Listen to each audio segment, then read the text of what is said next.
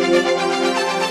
Olá, pessoal! Começa agora o podcast do senador Fernando Collor, que destaca sua atuação parlamentar nesta semana. Diz aí, Collor! Olá, pessoal, tudo bem? A semana foi de trabalho marcada por boas notícias para Alagoas. Após nossa solicitação ao presidente Jair Bolsonaro, o Conselho Administrativo do Banco do Brasil anunciou o um mutirão para renegociar a dívida de todos os produtores rurais do Brasil. De Alagoas, especialmente, a partir do dia 6 de dezembro, as agências do Banco do Brasil vão abrir em nosso estado, ofertando até 95% de desconto, com parcelas que podem chegar a 100 meses. São condições nunca vistas. A sensibilidade do presidente da República e do ministro-chefe da Casa Civil, Ciro Nogueira, foi fundamental diante dos dramas dos produtores que estão endividados e precisam voltar a produzir. Vamos juntos, pessoal. Vamos para mais uma vitória. Nesta semana estive com o ministro da Saúde, Marcelo Queiroga. Durante a reunião na sede do Ministério, apresentei demandas importantes em busca de investimentos para a área da saúde de diversos municípios alagoanos. O ministro relatou que a determinação do presidente Bolsonaro é que Alagoas tenha prioridade em suas demandas. Queiroga também detalhou o balanço do ritmo de vacinação em todo o país. Com milhões de doses asseguradas pelo governo do nosso presidente Bolsonaro, estamos indo muito bem e em breve o quadro de pandemia ficará no passado. Vacine-se, tome as doses recomendadas. Falando ainda sobre vacinação, destaquei nas redes sociais que o ritmo de imunização no Brasil segue avançando e se destaca no cenário mundial.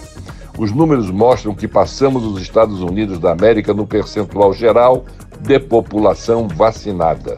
O ministro da Saúde, prefeitos e servidores da linha de frente têm realizado um trabalho grande no processo de vacinação de nossa gente. Muito em breve estaremos distantes deste cenário de pandemia. Estive também com o presidente nacional do Partido Liberal, Valdemar da Costa Neto durante almoço na sede do partido em Brasília. Conversamos longamente sobre o projeto de Brasil que o partido tem e que foi apresentado ao presidente Bolsonaro. Acredito que juntos, PL e Bolsonaro vão contribuir de forma efetiva para fortalecer as ações de defesa do nosso país. No TBT, recordei com satisfação a sanção do projeto de lei de minha autoria que combate o desperdício e facilita a doação de alimentos. A lei, que está em vigor há pouco mais de um ano, preenche uma lacuna jurídica, autorizando e incentivando a doação por fornecedores de excedentes para pessoas, famílias e grupos em situação de vulnerabilidade ou risco alimentar e nutricional. Antes da nossa proposta, os alimentos iam para o lixo. Imaginem só que absurdo.